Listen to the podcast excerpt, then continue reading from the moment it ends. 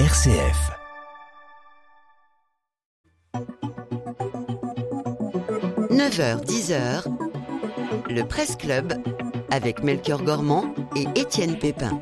Ah oui, le Presse Club, une heure d'actualité où l'on revient sur les sujets importants de la semaine avec nos confrères journalistes et bien sûr avec Étienne Pépin. Bonjour Étienne.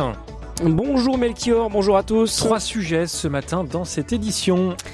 On va commencer avec le projet de loi sur la fin de vie qui a été dévoilé cette semaine. Il prévoit, sans les nommer, de légaliser le suicide assisté et l'euthanasie. On évoquera ensuite la COP28 qui s'est achevée cette semaine. Un accord historique a été trouvé pour engager une transition hors des énergies fossiles. Et puis on parlera enfin de la situation en Terre Sainte. Le conflit risque de durer. L'armée israélienne multiplie les raids aériens dans la bande de Gaza. Le bilan ne cesse de s'alourdir. Et sur ces trois sujets, vous avez la parole pour euh, discuter, pour réagir, pour apporter vos témoignages au 04 72 38 20 23 ou directement par mail à l'adresse direct.rcf.fr. Et ils sont deux ce matin, comme d'habitude d'ailleurs, à nous accompagner jusqu'à 10h. Antoine Marizoire, bonjour. Bonjour à vous Étienne, bonjour aux auditeurs. Merci d'être avec nous. Vous êtes directeur de la rédaction de Famille Chrétienne. Vous revenez tout spécialement pour nous de Terre Sainte. On va en parler dans cette émission. Nous sommes avec Eric Delège aussi, bonjour. Bonjour Étienne. Et bienvenue chez nous, rédacteur en chef du site Aletheia. Merci à tous les deux de nous accompagner dans cette première partie. Le projet de loi Étienne sur la fin de vie en préparation a été dévoilé cette semaine. Oui, Melchior, le texte comporte trois volets, les soins d'accompagnement, les droits des patients et l'aide à mourir. Aucune mention du mot euthanasie et suicide assisté dans le texte, mais c'est bien de cela dont il s'agit. Le texte explique que si la personne dont le pronostic vital est engagé n'est pas en capacité physique de prendre elle-même la substance létale, un tiers pourra le faire à sa place, un médecin, un infirmier ou un proche. Est-ce qu'on a franchi là, Antoine Marizoire, une ligne rouge?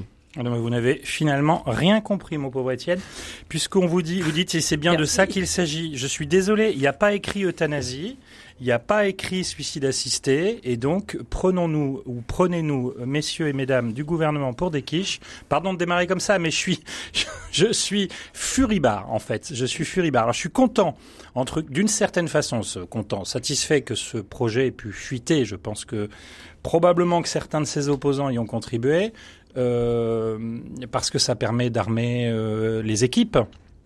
Euh, politiques, les appareils qui visiblement déjà ont très très mal réagi ou du, du, plutôt fait part de leur de leur insatisfaction au Sénat, à l'Assemblée, pour ceux qui est de ceux qui savent de quoi on parle parce que c'est aussi ça que l'on risque de faire en ne mentionnant pas euh, ni le suicide assisté, ni l'euthanasie, en parlant vaguement d'aide à mourir. Oui, mais est-ce qu'il y avait peut-être de la part du gouvernement, je demande, ménager un tout petit peu les possibilités, laisser peut-être le débat parlementaire prononcer euh, lui-même ces mots-là? Euh, bah, Évidemment, les, termes que je vous ai lus, c'est ce qu'il y a dans le texte hein, d'accompagnement. Oui, J'ai été violent à votre égard, c'était pas pour vous, cher Étienne. Ah bah, bah, c'est vous, Agnès mais, le mais, mais effectivement, c'était pas pour vous.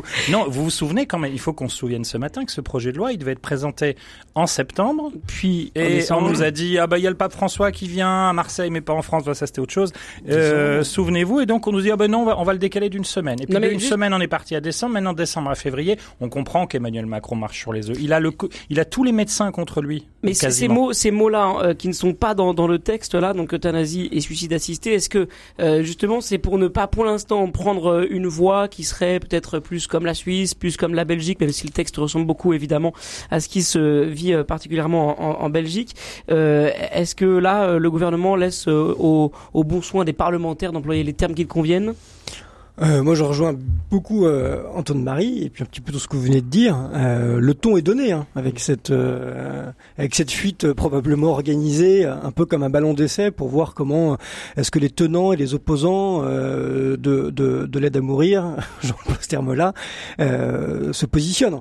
ce que certains et Antoine Marie a raison, c'est que là maintenant il y a, il y a des éléments tangibles pour pour s'armer. Vous parliez de modèles, Étienne. C'est vrai que là, on, il y avait différents modèles qui pouvaient être euh, proposé, suggéré, le modèle Oregon, euh, le modèle belge, le modèle australien. là, on tend visiblement vers un, modèle euh, très libéral Alors, ce serait comme, comme en Belgique, hein, la décision ne sera pas collégiale, mais dépendra du seul médecin. Euh, et voilà, le, le, médecin devra certes recueillir l'avis euh, d'au moins deux confrères, euh, mais il ne sera pas tenu d'en tenir compte. C'est comme ça que ça se passe en Belgique. Mais c'est ce qui a fait bondir les, euh, les soignants, c'est ce qui fait bondir aussi euh, les opposants. Là, il y a, y a quand même quelques, quelques lignes rouges, quelques points qui sont fixés dans un texte de loi provisoire qui doit encore euh, passer pas mal d'étapes avant d'arriver au Parlement et, et, et, sur un processus législatif que Agnès, euh, la, la, ministre en charge euh, de ce sujet-là, a dit qu'il durerait au moins 18 mois, ce qui est presque rassurant encore que. Euh, mais là, il y a quand même des lignes rouges. Hein. Euh, effectivement, le, le, un médecin seul qui, qui, peut, qui peut choisir. Euh, c'est quasiment remboursé par la, par la sécurité sociale. Euh, de, de, nouvelles euh, notions comme le secourisme inversé qui. Euh, Alors ça, qui... ça veut dire quoi? J'ai vu ça aussi. Alors ça, c'est incroyable. Effectivement, s'il si y a, s'il y a euh, une, un dysfonctionnement dans euh, l'administration, il faut parler des, il faut dire des choses et mettre des, justement mettre des des, des mots, mots choisis ouais. et les bons mots sur les bonnes choses lors de l'administration d'une substance létale euh, par un proche, parce que c'est aussi l'une des, des caractéristiques de, ce, de, ce, de, ce, de cet avant-projet de loi, c'est qu'on nous parle d'un proche. On ne sait pas qui c'est, c'est peut-être ma tante, c'est peut-être un voisin qui me veut du bien, enfin, vous voyez ce que je veux dire, ou qui en veut à, à tel ou tel de mes biens, justement, euh, et qui va administrer la substance létale parce que on a considéré, et ça c'est tout l'autre euh, du, projet de loi que entre six mois et un an, grosso modo, à court ou moyen terme, ce sont les termes du projet de loi de mémoire. Euh, Il y a une, y a une il y a une, un risque pour ma vie et, et effectivement, euh, je suis en danger ou du moins j'exprime le besoin de mourir, la demande de mourir. Bon, euh, ça, tout ça est encore à, à, bien travailler parce que cette histoire de moyen terme est assez surprenante. Euh, on, on parle vraiment pas d'urgence. Donc effectivement, il y a cette question euh, du euh, de quoi parlait-on? Du secourisme J'étais en train de me faire. Vous avez vu que j'étais en train de noyer. Et d'abord, je vous laissais faire. Quand ah, quelqu'un se noie, ça serait sympa d'envoyer une boîte. On va faire du vrai secourisme. Le secourisme votre secours. inversé, eh ben c'est exactement l'inverse. C'est que les médecins sont furibards. Les médecins sont furieux. On, on inverse complètement les notions de soins. Justement, alors. Euh, Éric Delège en parlait euh, très justement tout à l'heure. Euh, ça, ça, va être, euh, ça va être remboursé par la sécurité sociale, par l'assurance maladie. L'assurance maladie. On vous parle bien de maladie, on vous parle bien de soins.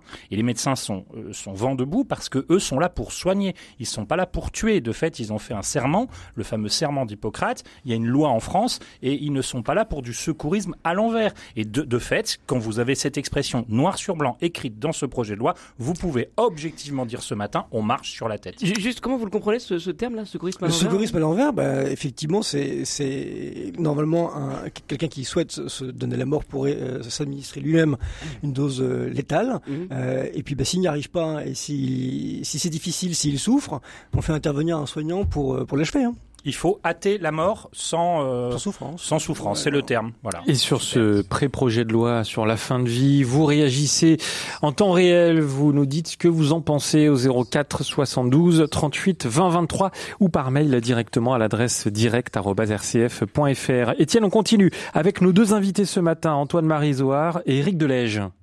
Alors, euh, quand même, Antoine Marisoire, ce qu'on peut dire, c'est que la première partie de ce texte, et qui est une euh, belle et grande partie quand même, c'est euh, un, un, passage consacré aux soins palliatifs.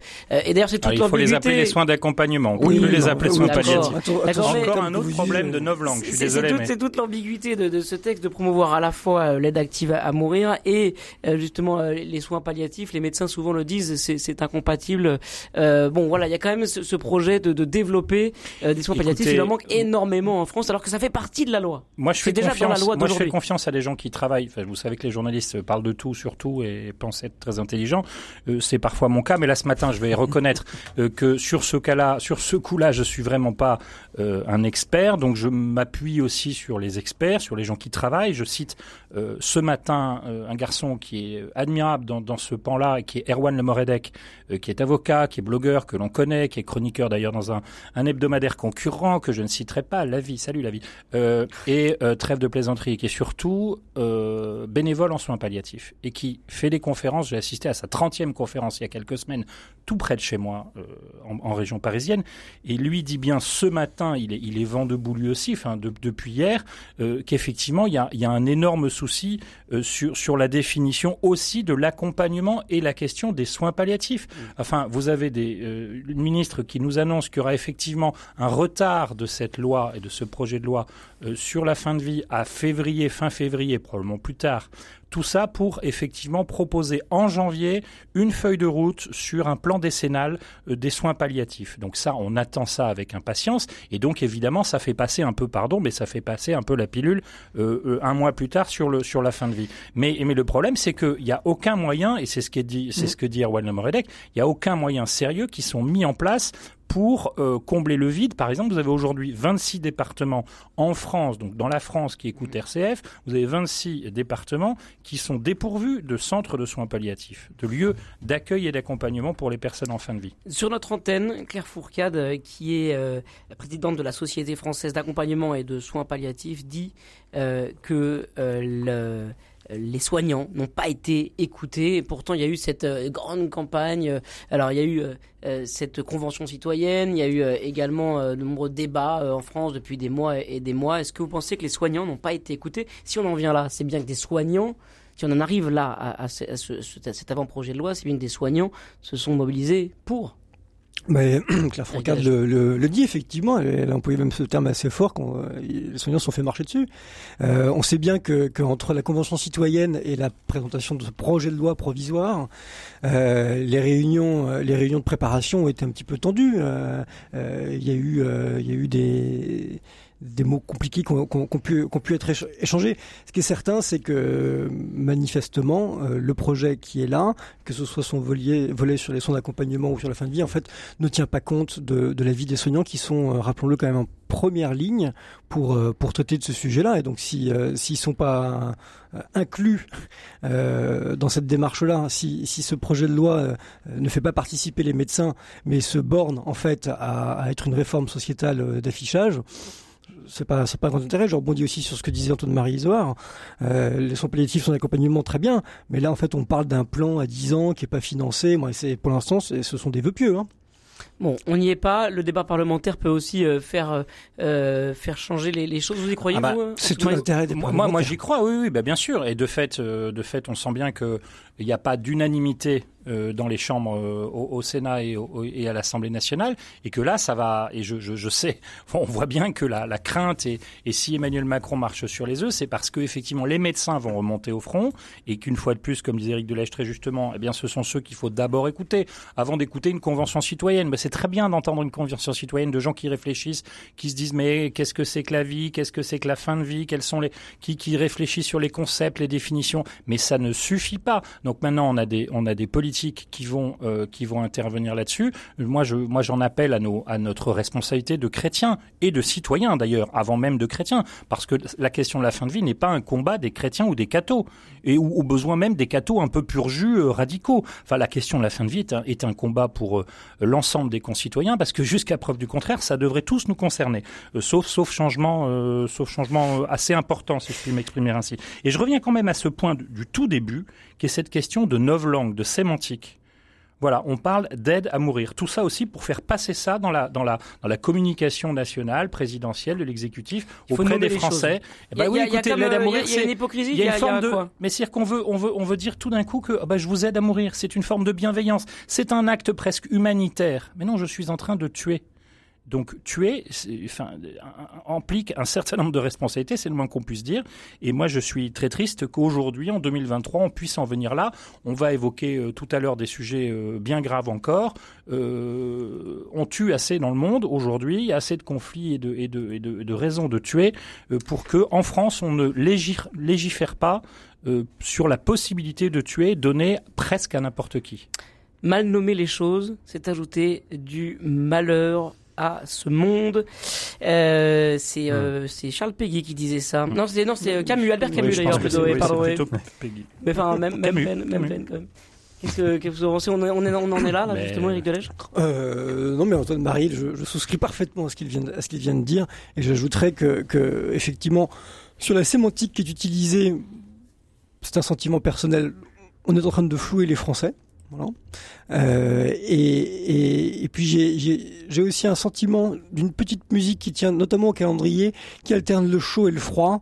Euh, Antoine Marie parlait de d'Emmanuel Macron.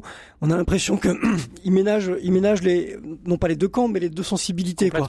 Un jour, c'est rassurez-vous, on fera une loi, euh, on va y arriver. L'autre jour, il fait savoir que, euh, en fait, euh, à titre personnel, il n'est pas tout à fait engagé là-dessus. Il se pose encore beaucoup de questions et on se retrouve avec ce projet de loi provisoire qui est proprement, euh, je vais pas dire scandaleux, mais, mais presque outrancier en fait pour ceux qui sont des ardents défenseurs de la vie sous toutes ses formes.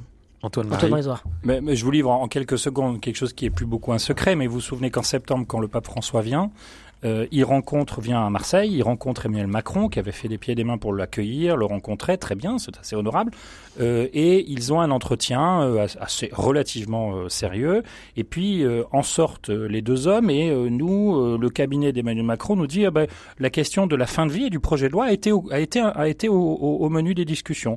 Euh, et puis euh, quelques heures plus tard, euh, le pape lui-même nous dit non, non, on n'en a pas parlé. Et Emmanuel Macron dit publiquement non, non, nous n'en avons pas parlé. Donc moi je pense, et on est plusieurs à penser qu'effectivement ils en ont parlé, et qu'ils ont fait le choix de ne pas le dire pour laisser, et je trouve ça très malin de la part du Saint-Siège, pour laisser à Emmanuel Macron le temps de réfléchir et de pas le mettre une pression qui soit une pression catholique ou vaticane. Euh, mais euh, le pape a été, nous on lui a posé une question, j'ai souhaité avec quelques collègues qu'on lui pose une question dans l'avion quand on revenait de Marseille, et on a dit au, pape, donc vous en avez parlé, vous n'en avez pas parlé, il dit non, mais euh, qu'est-ce que vous pouvez dire au, président Macron sur le projet de, constitutionnaliser l'IVG et d'une loi sur la fin de vie? Et là, il nous dit, c'est très simple, on ne joue pas avec la vie, ni au début, ni à la fin. Et le pape de répéter ça trois fois. On ne joue pas avec la vie, ni au début, ni à la fin. Avec ça, écoutez, c'est très clair. Allez, 9h19 sur RCF je vous invite grandement à aller réentendre l'invité de la matinale. C'était hier, docteur Claire Fourcade, euh, qui est donc la présidente de la Société française d'accompagnement et des soins palliatifs. L'invité de Pierre-Hugues Dubois à réentendre sur rcf.fr.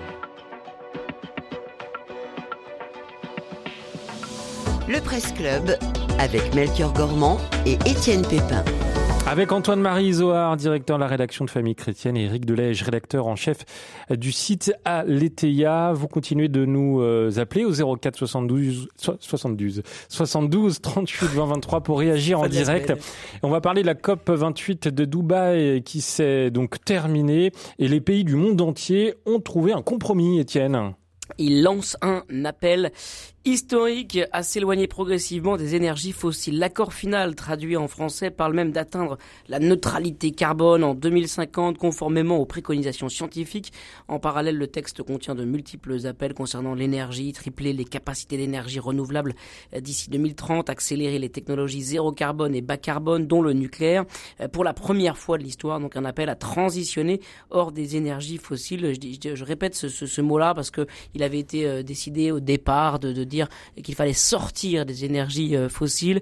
Euh, on a choisi le terme transitionner hors des énergies fossiles. En tout cas, ce qui est historique, c'est que le terme énergie fossile soit dans ce texte euh, final, alors qu'il a été voté aux Émirats Arabes Unis, qui vit du, pétrole. Est-ce que vous avez suivi ça un, petit peu? Est-ce que ça vous paraît historique véritablement, vous, Antoine Marisoire Alors une fois de plus, je me réfère aux experts. Mais euh, Ah, non, je non, sens que mais... vous, avez- vous êtes allé lire Laudate Deum, ça c'est ça votre expert Alors à non. vous. oui, bah, le pape de fête, mais non, non, mais ça, le pape de fête met la pression et il l'a fait euh, sérieusement puisqu'il a même fait, je vous rappelle, un document un peu euh, préalable, euh, donc Laudate Deum, justement préalable à la COP 28, et puis avait prévu, euh, s'il n'avait pas eu des soucis de santé, de se rendre à, à Dubaï. Bon, mais il a lu là-bas un message, enfin, il a envoyé son secrétaire d'État.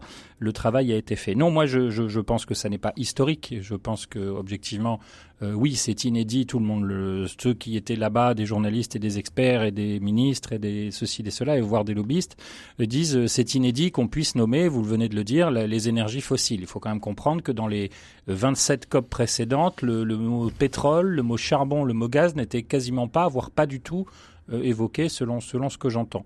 ce qui est quand même assez surprenant. On dit, ah ben ça y est, on a pris conscience. Ben, au bout de 28 COP, c'est quand même assez extraordinaire de prendre conscience au bout de 28. Bon, voilà, on peut, on peut Après, il y en a qui prennent la, la, la, la, mesure au fur et à mesure. Oui, complètement. Mmh. Alors, ce qui est inédit, effectivement, c'est qu'on évoque les, les, énergies fossiles, cette transition hors euh, donc cette, cette, progression euh, pour sortir des énergies fossiles. Ce qui est inédit, c'est que ce, ça se passe quand même euh, à Dubaï.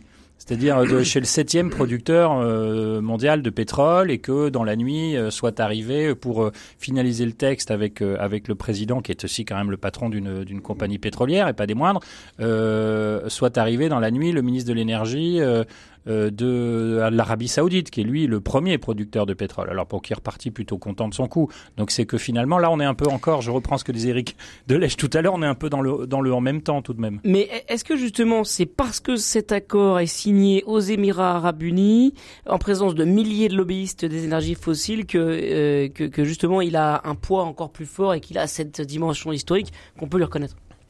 Effectivement, beaucoup disent qu'il a une dimension euh, historique, euh, sans grande originalité. Oui, bah, effectivement, le, le, le, terme de décarbonation euh, qui est inscrit, euh, c'est un pas, c'est une bonne nouvelle en fait, surtout de, de prendre acte euh, de cette réalité-là dans un contexte un peu particulier que Antoine Marie a décrit, euh, de savoir où se passe la COP, euh, ça ne manque. Euh, mais justement, mais est-ce que, est-ce que la situation géographique de cette COP, le fait d'être là dans des pays pétroliers, euh, est-ce que justement ça, ça, ça donne euh, du, du, poids comme si ça, valait, ça, ça, ça avait une valeur d'exemple, quoi? Je pense pas qu'il l'ait signé euh, dans cette démarche-là.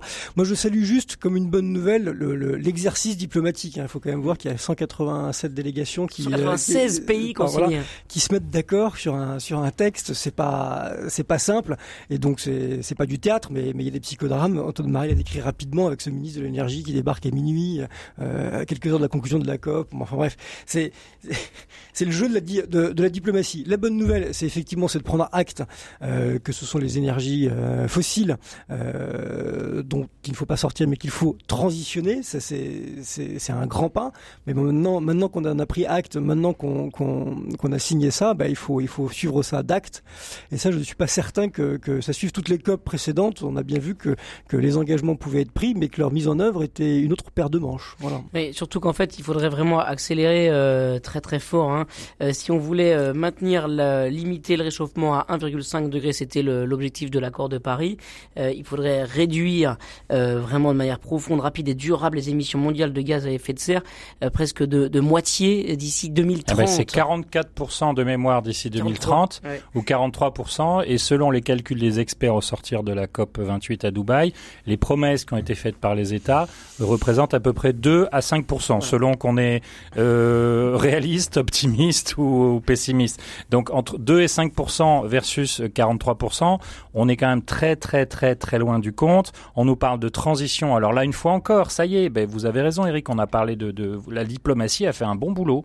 Mais euh, une fois encore, on est dans la novlangue, c'est-à-dire qu'on va transitionner en dehors des énergies fossiles. C'est-à-dire qu'on on, on, on, crée des phrases. Je ne sais pas si vous avez lu un tout petit peu. Enfin, tous ceux qui ont un peu lu le, le, le, les le conclusions du, du, du, de la COP 28, euh, c'est effarant de justement de phrases alambiquées, de phrases qui veulent presque rien dire et tout dire, ce qui fait que en même temps, tout le monde est content, les lobbyistes euh, pro pétrole et puis euh, en partie les écologistes. Les écologistes quand même sont assez pragmatiques et euh, pour en avoir entendu euh, certains euh, sur des radios concurrentes hier ou avant-hier, euh, ils sont ils sont pas très très très contents non plus parce qu'ils s'aperçoivent que le gaz, par exemple, reste comme une énergie euh, favorisant cette transition. Euh, donc là, c'est un petit côté, un petit coup de pouce à nos amis euh, bah, du, les Russes. Les Russes ouais, mmh. on les a reconnus. Euh, et puis on, le pétrole est maintenu quand même. voilà cette transition. Enfin, le, les, les, mots les mots mêmes du ministre justement. comment s'appelle-t-il ben, Il s'appelle comme son son, comme son proche cousin ou frère, euh, Abdulaziz Ben Salman, ABS, c'est pas MBS, mais c'est le, j'imagine que c'est un proche, j'ai pas creusé euh, plus que ça, le ministre de l'énergie de l'Arabie Saoudite, il, il, revient et il dit aux amis, ah, vous inquiétez pas, euh, vous inquiétez pas. Faut quand même se rappeler qu'il y a eu un psychodrame en plein cœur de la, de la COP. Il y a eu cette lettre euh, de, de l'OPEP, des, des, oui. des, des, pays euh, euh, exportateurs de pétrole, qui appelaient les membres à tout, tout à refuser tout accord. Donc euh, évidemment là ça ça a déclenché effectivement tout un travail diplomatique. On a travaillé debout sur des tables la nuit. Bon, on sait comment ça se passe dans ces trucs-là, mais il y a un petit côté euh, syndrome de Stockholm. Vous savez ce que c'est, Étienne, que le syndrome de Stockholm, c'est Bah, quand vous êtes c'est- euh, quand que les- vous défendez votre agresseur. voilà, et quand vous êtes otage et que vous finissez par être amoureux de votre votre votre bourreau, enfin votre Mm. votre preneur d'otage. Ben c'est un peu ça quand même. On a senti qu'ils applaudissent tous le matin. euh, Mm. euh, alors en plus en plus il paraît que Al Jaber là le le, le, le, le- le président de la COP a, a tapé euh, son marteau au bout de deux minutes en laissant personne s'opposer au texte. Donc gros- grosso modo il fallait y arriver et tout le monde soufflait. Alors- vous alors finissez justement, par alors, souffler. il- il est pas vous êtes plus contraignant, otage et vous rentrez chez vous quoi. Ça il, il est pas contraignant. Alors moi, moi c'est ce qui m'intéresse. Il n'y a pas de gouvernement mondial. Euh, Heureusement. Tiens. heureusement, mais euh, mais de fait, euh, s'il n'est pas contraignant cet accord, moi ce qui me pose, ce que je me pose comme question, c'est de savoir comment est-ce qu'il va être vraiment euh, mis en œuvre. Bah, Avec de la- euh, vous comme- avez, comme- vous avez comme- deux heures pour trouver la Ah solution. non, non, vous avez même pas une minute. Euh, comme, pouvez comme les autres, il, il va, après cet accord, il va falloir voir euh, quels sont les effets euh, qu'il va produire. Euh, les accords euh, pris en 2009, pris en 2015 à Paris, euh, euh, la tendance euh, est plutôt positive, mais, mais le compte n'y est pas, notamment pour les, pour les plus petits pays, pour qu'ils puissent, euh, pour qu'ils puissent s'adapter. Moi, si je devais quand même trouver des points positifs, parce que parce qu'on tape sur la COP, et donc, euh, et donc euh, j'essaie de trouver de, de bonnes nouvelles. Moi, tout ce débat autour de, de, de la COP 28, il nous a invités à nouveau à nous Ouais. interroger sur nos modes de consommation, et, je pense que le commun des mortels s'arrêtera peut-être là, au-delà des enjeux. Bah, on, mondiaux. pour- Et c'est déjà pas parler pendant des heures. hein. Là aussi, je vous invite à réentendre l'émission que je pense, donc j'agis, je fais ma pub. hein. C'était mardi avec Anne Kerléo consacré à la COP28. On marque une petite pause. À tout de suite, les amis.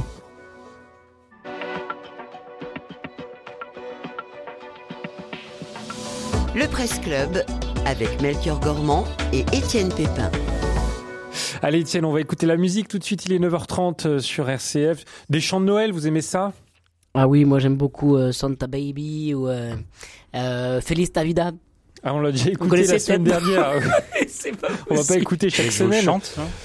Ah bah allez-y, On va, on va pas, on va pas faire Non une chorale ici. Hein, je Ah pense non. que non, non, je pense que Bon, c'est plus on va, préférable. on, on va laisser. Enfin, je sais euh, qu'Antoine Marisol elle chante très très bien. hein, Ouais, mais- on va laisser Nora Jones chanter tout de suite euh. Christmas Calling. On se retrouve juste après pour continuer le Press Club avec Antoine Marizoa, Rick Delège et Étienne Pépin.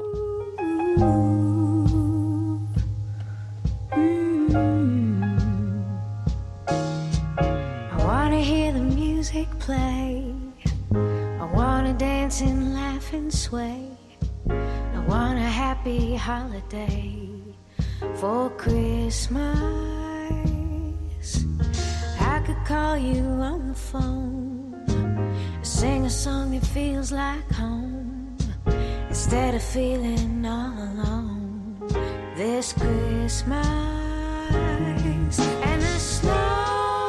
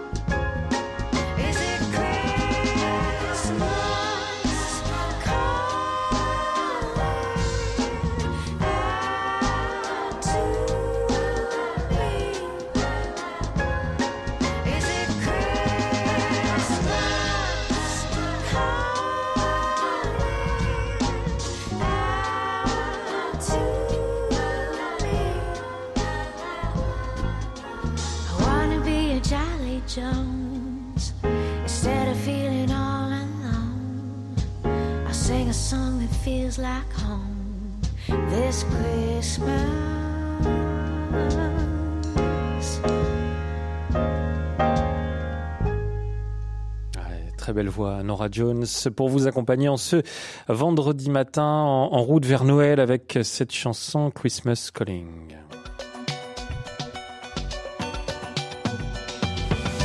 Et on continue le Presse Club jusqu'à 10h avec nos deux invités, Antoine-Marie Zohar, directeur de la rédaction de Famille Chrétienne, et Eric Delège, rédacteur en chef du site Aletheia. Vous avez la parole, vous êtes timide ce matin, mais comme d'habitude, hein, vous nous appelez pour réagir au 04 72 38 20 23. C'est presque devenu une triste tradition dans ce Presse Club depuis euh, quelques semaines, Étienne, mais parlons à nouveau de la situation euh, en Terre Sainte.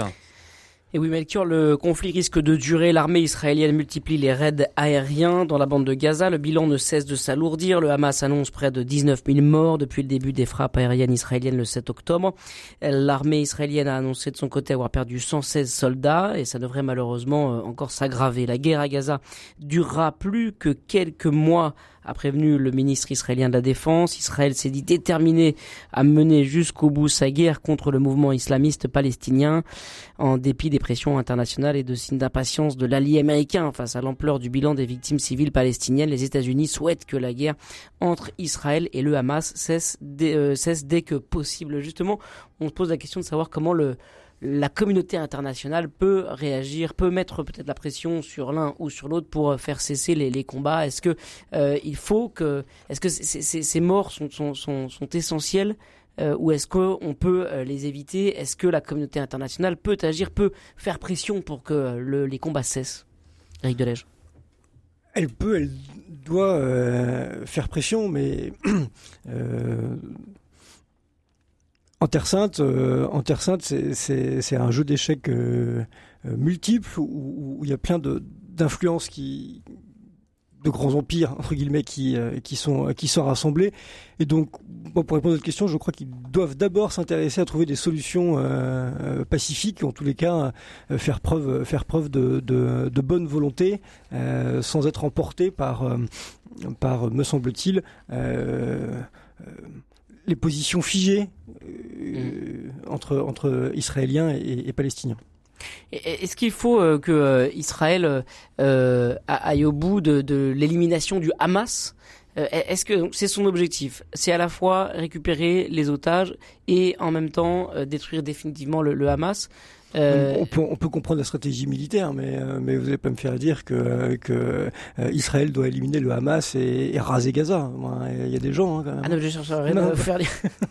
mais mais je, je, ce, qui, ce, qui, ce, qui, ce qui serait intéressant d'essayer de comprendre, c'est à quel moment euh, ça peut basculer pour, pour éviter de, de, de, de, que ce conflit dure des mois et des mois et des années et des années. Il ne faut pas oublier euh, qu'il y a un contexte local le contexte local et politique, c'est que Benjamin Netanyahou est lui déjà dans une situation particulièrement critique.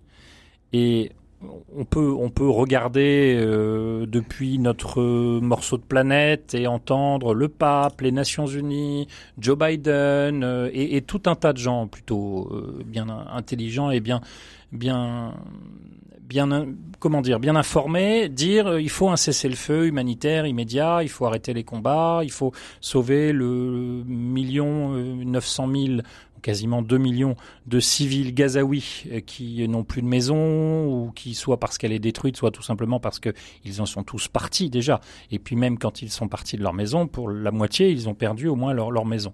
Et puis il n'y a plus de structure localement, enfin de ce qu'on entend, de ce qui nous est rapporté. Euh, mais, mais le problème, c'est que Benjamin Netanyahu a presque un intérêt personnel et politique, euh, de petits calculs politiques israélo-israéliens, oui, si mais... je puis m'exprimer ainsi. Et puis, il ne faut pas oublier qu'il a lui-même euh, hissé le Hamas là où il est et en, en, en, éliminant ou presque la légitimité de l'OLP. Vous ouais. souvenez-vous, autrefois, ouais. on parlait tout le temps de l'Organisation Libération de la Palestine. On ne parle plus jamais ou quasiment de l'OLP, euh, qui règne un peu ou qui est un peu présente en Cisjordanie et ouais. dans le sud, en particulier à Bethléem. Mais, mais c'est tout. Euh, Juste, est-ce que pour, euh, là encore une fois, nommer les choses précisément, qu'est-ce qui se passe actuellement à Gaza? Comment ça s'appelle? Euh, Je veux dire, raser un territoire, éliminer une population comme ça. Certains ose employer le terme génocide. Alors ça a évidemment une, une résonance très particulière parce que pour l'histoire qu'on connaît, évidemment, pour pour les Juifs, mais est-ce que c'est ce qui se passe là actuellement à Gaza? C'est l'histoire de deux peuples qui se vouent une haine euh, longue, longue, en tout cas dans une histoire récente, on va dire d'un de, de, peu moins d'un siècle. Mais évidemment, enfin, le, le, le, il faut, il faut pas oublier de condamner les attaques terribles, sanglantes, atroces innommable du Hamas le 7 octobre, euh, qui euh, représente, de, l'avis de, de, nombreux experts, euh, la plus grosse, enfin quelque chose d'abominable presque au, rang de la de la Shoah. Donc le pour pour pour alors c'est pas en termes de nombre, hein, bien sûr, en termes d'horreur. Voilà. Dans l'horreur, on est allé au niveau de la Shoah. Voilà. de, l'avis de pas mal d'experts. Maintenant, le problème, c'est que euh, effectivement, il y a une forme, il y a une forme génocidaire, je pense, euh, dans, dans, la dans l'attitude de, d'Israël qui, qui tire à peu près sur tout ce qui bouge. Officiellement, alors c'est sûr que, enfin, officieusement, parce que c'est sûr qu'officiellement ils ont des positions géo, ils ont des gens qu'ils essaient d'éviter de viser. Je vais vous donner un exemple.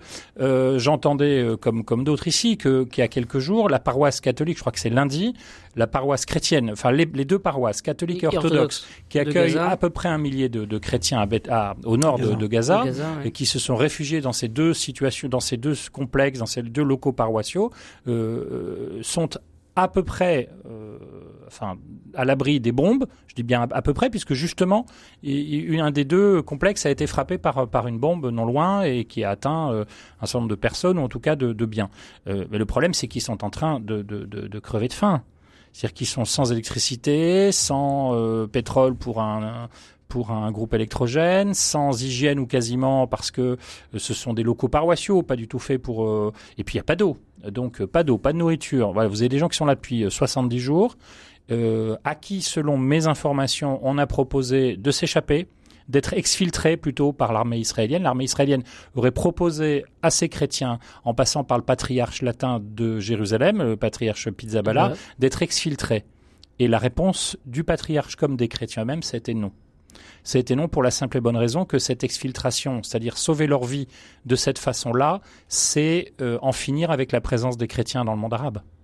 Euh, ces chrétiens sont palestiniens. Et là, ils sont pas musulmans, mais, par définition, mais ils sont arabes et ils sont palestiniens. Et on peut on peut pas imaginer que le monde ne, ne oublie qu'il y a des chrétiens arabes.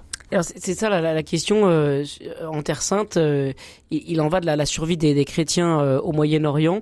moi, je pose la question quasiment à tous nos invités. Je, trouve que c'est intéressant de, de se poser la question de savoir quel est le rôle des, des chrétiens, aussi minoritaires soient-ils.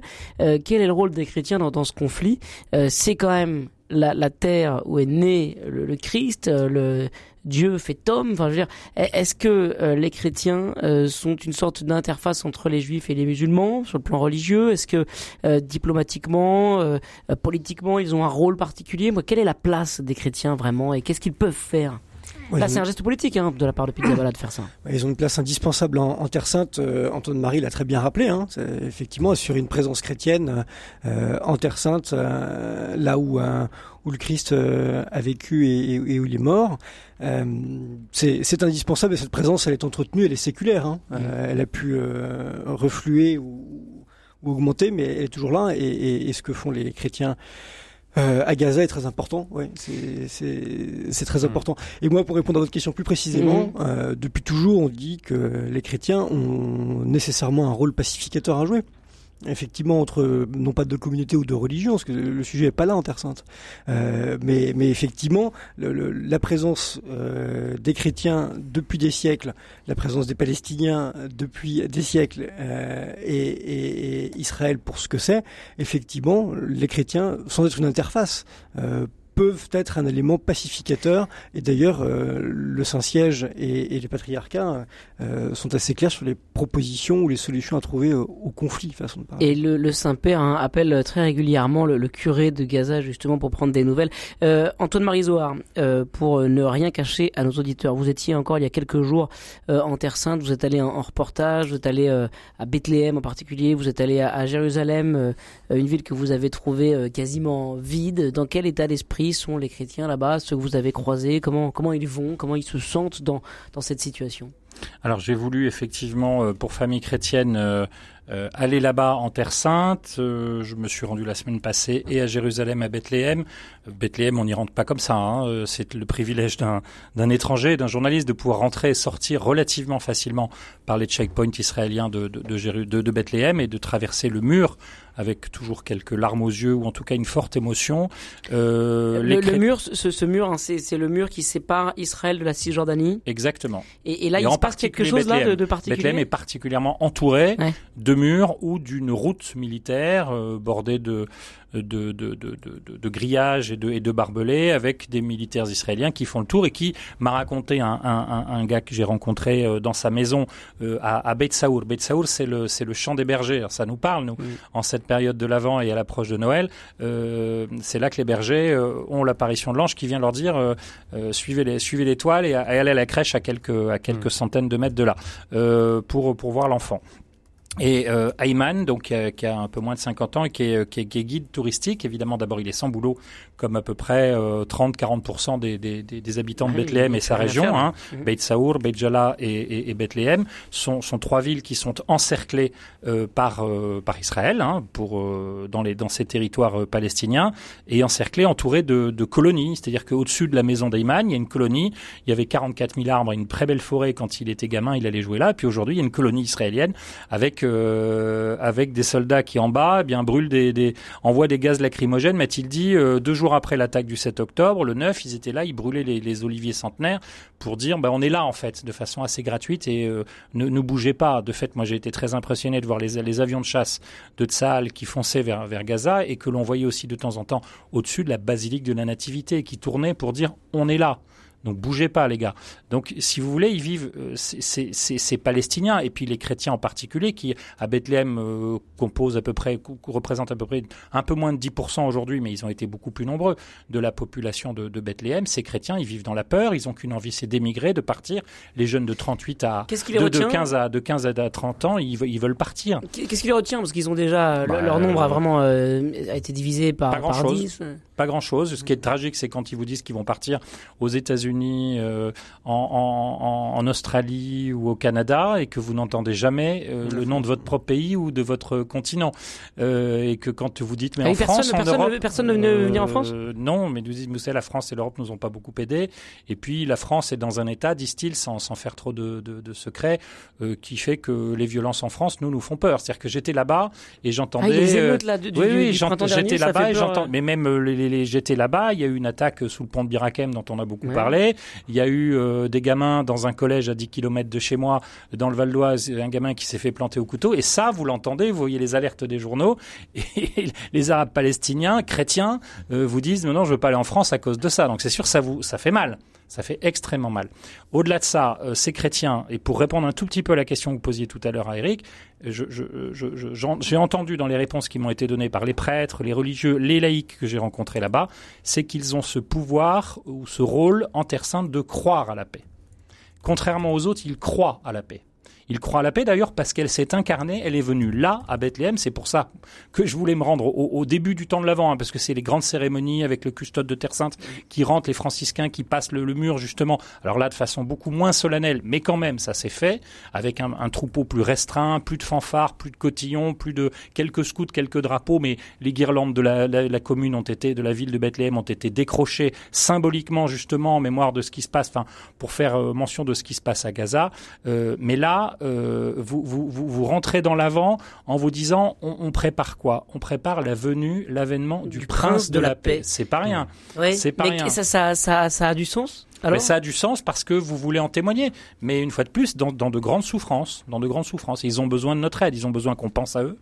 Euh, une fois de plus, quelque chose qui m'a étonné, je demandais. Mais la souffrance, cette souffrance, moi, c'est vrai que quel sens à, cette souffrance ils peuvent se poser la question et on peut comprendre qu'ils veuillent partir euh, parce qu'une souffrance pareille euh, c'est intolérable. Vous quittez pas le pays du Christ, vous vous quittez pas cette terre. Moi je suis allé au Saint Sépulcre, vous vous parliez de, mm. de, de, ma surprise devant les lieux vides à Jérusalem. Je suis allé au Saint Sépulcre, je me suis retrouvé seul dans le tombeau de Jésus, dans le tombeau du Christ, tout seul Alors, on- on- Là, D'habitude, c'est un endroit où il y a des millions de personnes qui il y a des chaque milliers jour. de personnes tous les jours. Moi, j'étais venu avec un panage des lecteurs de famille chrétienne il y a un an. J'avais quasiment, enfin, j'avais moi personnellement rebroussé chemin parce que j'avais la chance de connaître bien les lieux. Mais vous arrivez d'habitude au niveau de l'entrée du Saint-Sépulcre à la pierre de l'onction. Déjà, ça se bat dans tous les sens pour monter d'un côté au calvaire à droite, pour aller vers le Saint-Sépulcre à gauche, pour essayer d'embrasser la pierre de l'onction devant vous.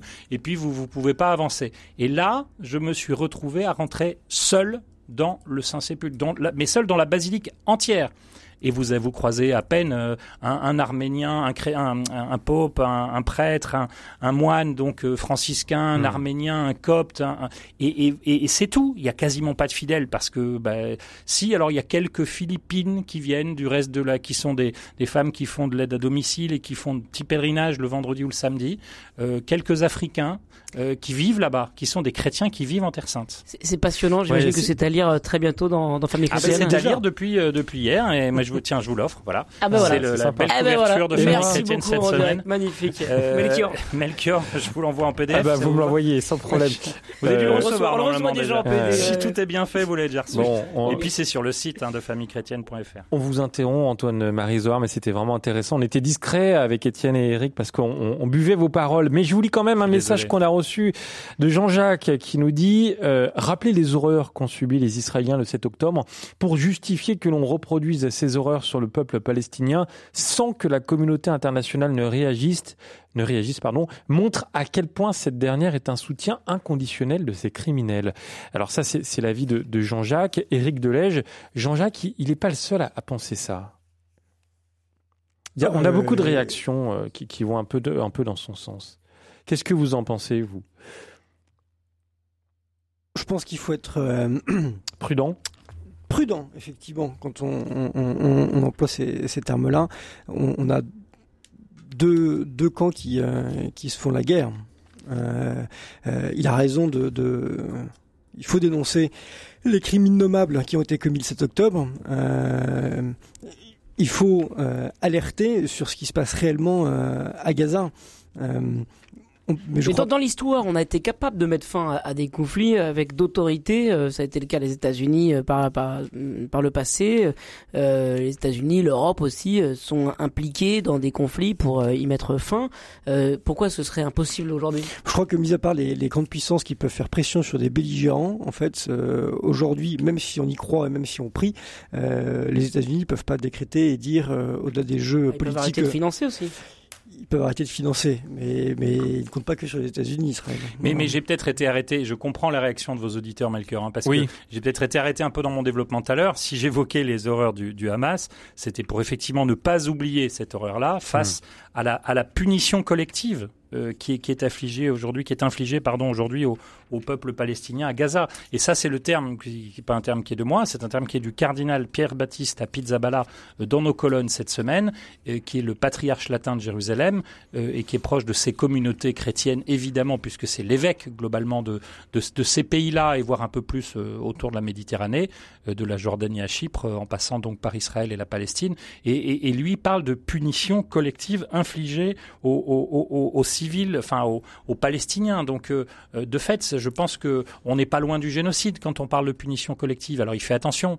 Euh, les mots ont un sens là encore, mais mais c'est tragique ce qui se passe. Et alors, quand on l'a dit, après, on, on se dit c'est pas aussi simple que ça, tout est complexe. Mais vous l'avez dit tout à l'heure, il y a aujourd'hui plus de plus de 18, 19 000 morts côté palestinien, et il y a effectivement 1200, 1300 morts côté israélien.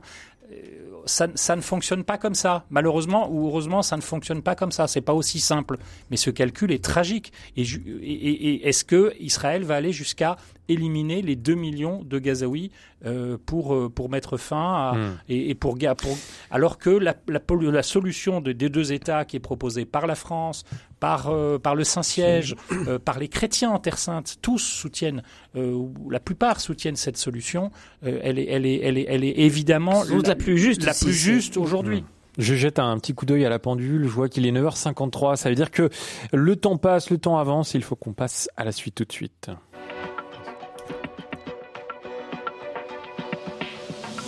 Le Presse Club avec Melchior Gormand et Étienne Pépin. Et on en arrive au. Qu'est-ce qui au- vous fait rire, Melchior Je sais pas. Je ne sais C'est là, c'est. Bah non, si, mais, si. non, mais parce que Noël. voilà, on parle de, de sujets quand même, enfin comme d'habitude d'ailleurs dans le Presse Club, mais des sujets très intéressants. Ce matin, on a entendu le témoignage d'Antoine Marisoire. Bah justement, euh, vous allez reprendre la parole, Antoine Marie. Ça faisait longtemps que vous n'avez pas entendu, euh, puisqu'on en arrive au choix de nos invités. Ce sont des, des informations un peu positives avant de partir en week-end. Qu'avez-vous euh, déniché aujourd'hui, Antoine Marie? Écoutez, je vais vous surprendre, je vais surprendre vos auditeurs, mais j'espère en surprendre quelques-uns. On ne sait jamais qu'ils soient de passage là et qu'ils soient peut-être pas habituels à l'antenne de RCF, Radio Chrétienne en France. Euh, je, il se passe un truc dans une dizaine de jours incroyable. Il se passe un truc incroyable dont, dont tout le monde parle, mais dont tout le monde ne La comprend pas. Saint-Étienne, c'est ça Non, non, ça c'est Oh dans ce jour. Dont, dont- dont tout le monde parle, mais, mais dont tout le monde n'a peut-être pas forcément euh, dans notre société de surconsommation, de voilà, n'a peut-être pas encore euh, profondément compris le sens. Donc vous m'avez vu venir, c'est Noël, et je sais que c'est totalement délirant et totalement incohérent. Enfin pas non incohérent, c'est totalement surprenant que je vous livre juste ça, c'est Noël. Mais écoutez, moi ça me ça me réjouit énormément et rien que ça, après ce que j'ai vécu effectivement à Bethléem, seul, là encore, devant la grotte de la Nativité, tout seul. Ah si, la seule que j'ai vue passer, c'est une journée de la vie. Donc comme quoi, vous voyez, il y a des miracles. Non mais c'était c'est extraordinaire d'ailleurs, puisqu'on a passé un bon moment ensemble avec les collègues de la vie et du pèlerin là-bas. Mais mais mais euh, voilà, c'est juste cet enfant qui vient, qui s'incarne. Et, et alors que tout le monde prépare des cadeaux, des machins, des trucs, et que on, on, on en oublie peut-être le fond de ce qui va se passer. Et moi, ce qui me réjouit aussi, c'est que cette année encore, je le prends, je le pense, parce que c'était le cas l'an dernier, nos églises vont être pleines à craquer, mais vraiment pleines à craquer. Oui. Bon, j'ai mis un peu de musique derrière euh, parce que Oui, sympa. circonstance. Vous faites des facéties, Melchior. c'est Oui, égal- égal- ex- exactement. Éric Delège, Oui. dans dix jours aussi, euh, c'est Noël. C'est raison, quoi votre cadeau du jour? c'est- Noël et cet événement ne peut que nous mettre en joie. Non, moi cette semaine j'ai j'ai retenu euh, autre chose. En tout cas, ça va se passer demain. Ça va se passer demain. Euh, on a beaucoup parlé de Notre-Dame depuis une semaine. Euh, Notre-Dame qui a retrouvé sa flèche, vous le savez, euh, vendredi euh, dernier. En tout le cas, ça, ça croît. Euh, et puis on a beaucoup parlé aussi, euh, pour des raisons euh, moins heureuses, euh, celle d'un concours sur sur des vitraux euh, au niveau du chevet, exactement, euh, ardemment défendu par Emmanuel Macron. Mais moi je vous parler de toute autre chose parce que je crois que demain il va se passer quelque chose de super. Le coq du Ah de la ouais. de Ouais. Notre-Dame Ouais. va euh, retrouver sa place, en tout cas retrouver sa place. C'est un nouveau coq, puisque le coq qui, qui était tombé, vous savez, qui était devenu quasiment ce symbole euh, du drame du mois d'avril euh, Fondu, 2019, ouais. fondu. On le retrouvera au futur musée, Musée. Priori, de, de l'œuvre de Notre-Dame à l'Hôtel Dieu. Mais là, voilà, il y a un nouveau coq qui va être béni demain euh, sur le chevet, au chevet de, de Notre-Dame de Paris et qui va retrouver sa place directement euh, ensuite. Et ça, moi, je trouve que c'est une excellente nouvelle puisque ça, ça achève euh, ce qui est très attendu. Et, et c'est peut-être encore mieux que la, la flèche elle-même, puisque dans, euh, dans ce coq, on va retrouver, comme la tradition le veut, des reliques de saints qui sont chers aux Parisiens, des reliques de Saint-Denis et de Sainte-Geneviève Fantastique. mais aussi, mais aussi une épine euh, de la de la Sainte Croix, et puis le nom, et ça c'est un bel hommage euh, de toutes les personnes qui ont contribué à la restauration euh, de Notre-Dame ces, dernières années. Donc voilà, moi placer cette restauration sous le regard de Dieu, je trouve que c'est une bonne nouvelle, en tout cas quelque chose d'enthousiasmant, et, je me réjouis qu'on avance un peu plus vers la réouverture de Notre-Dame aux fidèles à travers ça. Voilà, c'était le choix d'Éric Delège. Et vous, Étienne Alors? Alors moi, j'ai un, je voulais vous partager un souvenir. Il y a tout juste un an, j'étais à Jérusalem et j'ai eu la joie, avec euh, une journaliste aussi de famille chrétienne d'ailleurs, de réaliser un Ouais. reportage euh, donc euh, à Jérusalem et on a eu la, la chance de passer, euh, comme il est possible de le faire quand on est pèlerin à Jérusalem, de passer la nuit au Saint-Sépulcre et de passer une nuit en prière, en adoration, de, devant ces lieux qui ont été fréquentés par par Jésus lui-même. C'est c'est là qu'il est mort, c'est là qu'il est ressuscité. C'est vraiment l'anastasis, comme on dit en, en grec, le lieu de la résurrection. Et, euh, et, et ça m'avait euh, beaucoup bouleversé. C'était vraiment il y a, il y a pile un an. Et, euh, et, j'y ai repensé justement en, en voyant votre reportage Antoine Marisoire pour vous dire la vérité. Et puis aussi dans ce contexte actuel où je me disais voilà le prince de la paix arrive, c'est bientôt Noël, il est ressuscité aussi pour pour notre souffrance, il est venu nous sauver. Et peut-être que c'est dans dans ce salut que l'on peut croire aujourd'hui dans, dans les drames que traverse la Terre Sainte. En tout cas, je suis vraiment habité par ça en voyant ces images en me souvenant euh, de, de cette nuit passée au Saint-Sépulcre. Eh bien, Étienne, ce matin, je vous dis, je vous confirme que si le Saint-Sépulcre se souvient certainement de votre passage, le gardien des lieux, le frère Stéphane, qui est, euh, le- qu'on appelle le président du Saint-Sépulcre, en fin de compte, le responsable de la communauté locale, il se souvient très bien de votre passage avec Ah. Olivier de Fournas. Eh ben Euh, voilà. il y a un an, une nuit au Saint-Sépulcre, c'était très très beau. Merci, merci à tous les trois, Merci, Eric. Delège, Antoine Marie-Isoire pour ce Presse Club. Merci Étienne Pépin. Qu'est-ce qu'on va faire dans un instant? Eh bien, je me demande ce que vous allez pouvoir faire parce qu'il fait tellement frais que allez-vous pouvoir sortir vos râteaux, vos Eh ben, pelles-bêches et On va voir ça. On va voir ça avec Pascal Asp, notre invité dans, dans un instant de jardinage avec vos appels dès maintenant 04 72 38 20 23. À tout de suite.